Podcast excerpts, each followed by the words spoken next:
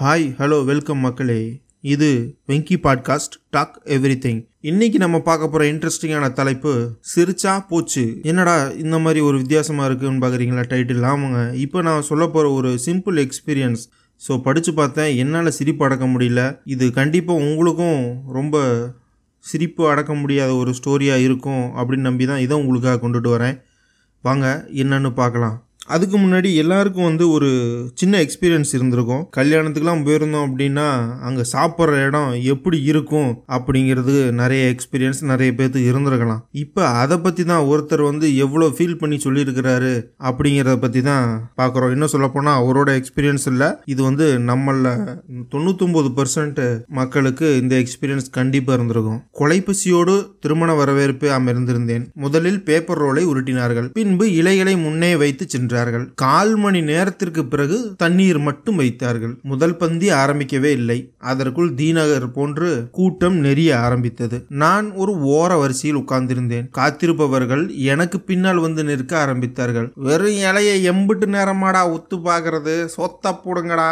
சரக்கில் இருந்த பெருசு ஒன்று வைய ஆரம்பித்தது. குலோப் ஜாமுன் வெங்காய பச்சடி உருளை சிப்ஸ் வைத்த அடுத்த நொடியில் எங்கே வைத்தார்கள் என்று தெரியாத அளவிற்கு இடத்தை காலிப்பு செய்தேன். என்னுடைய வரிசையில் கடைசி ஆள் வரை வைத்துவிட்டு திரும்பிய வெங்காய பச்சடிக்காரன் என்னைய பார்த்து பச்சடிய கூட வாடா என்று மனதில் நினைத்து முறைத்து பார்த்துவிட்டு சென்று விட்டான் அடுத்தது சென்னாவும் தேங்காயை சட்னியும் வைத்தார்கள். எப்ப தாண்டா சோறு போடுவீங்க?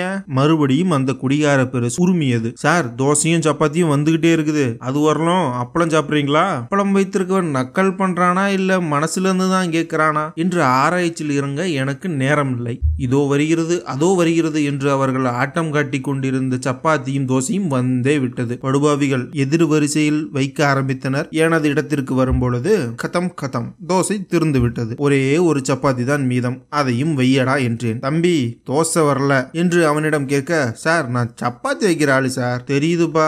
அவர்கிட்ட சொல்ல முடியுமா முடியாதா? உள்ள இருப்பான் சார். போனதும் சொல்றேன் என்று சென்றான். என் மனதில் அவர் ஏதோ பெரிய மீட்டிங்கில் இருக்கிறார் போல் இப்பொழுது பார்க்க முடியாது என்று எனக்கு காதில் விழுந்தும் விழாமல் இருந்தது. அதற்குள் சாப்பாடு வைக்க ஆரம்பித்தார்கள். பாஸ் ஒரு கரண்டி வைங்க. உறவு வாங்கிக்கிறேன். எனக்கு இலையில் டிராஃபிக் ஜாம் ஆனால் ரொம்ப பிடிக்காது. தம்பி அதெல்லாம் வேலைக்கு ஆகாது இப்பவே மொத்தமா வாங்கிக்கங்க. அப்புறம் இவங்களை பிடிக்க முடியாது. பக்கத்தில் இருந்த அனுபவஸ்தர் கூறினார். அவர் அறிவுரைப்படியே மொத்தமாக வாங்கி சாம்பார் வத்த குழம்பு ரசம் மோர் என நான்கு பாகங்களாக பிரித்து வைத்தேன். எனக்கு எனக்கு பின்னால் வெயிட்டிங்கில் இருந்த இருவர் சொல்லி ஏதோ சிரித்து கொண்டார்கள். ஒருவேளை டாப் ஆங்கிளில் இந்த இலையை பார்க்கும் பொழுது மலைச்சிகரங்களை ஒதுக்கி வைத்தது போல் இருந்திருக்குமோ என்னமோ. சாம்பார் வாளிக்கு பின்னாலேயே ரசம் வாளியும் வந்தது. இப்படி வந்தா ஒன்று சேர வந்துடுறீங்க.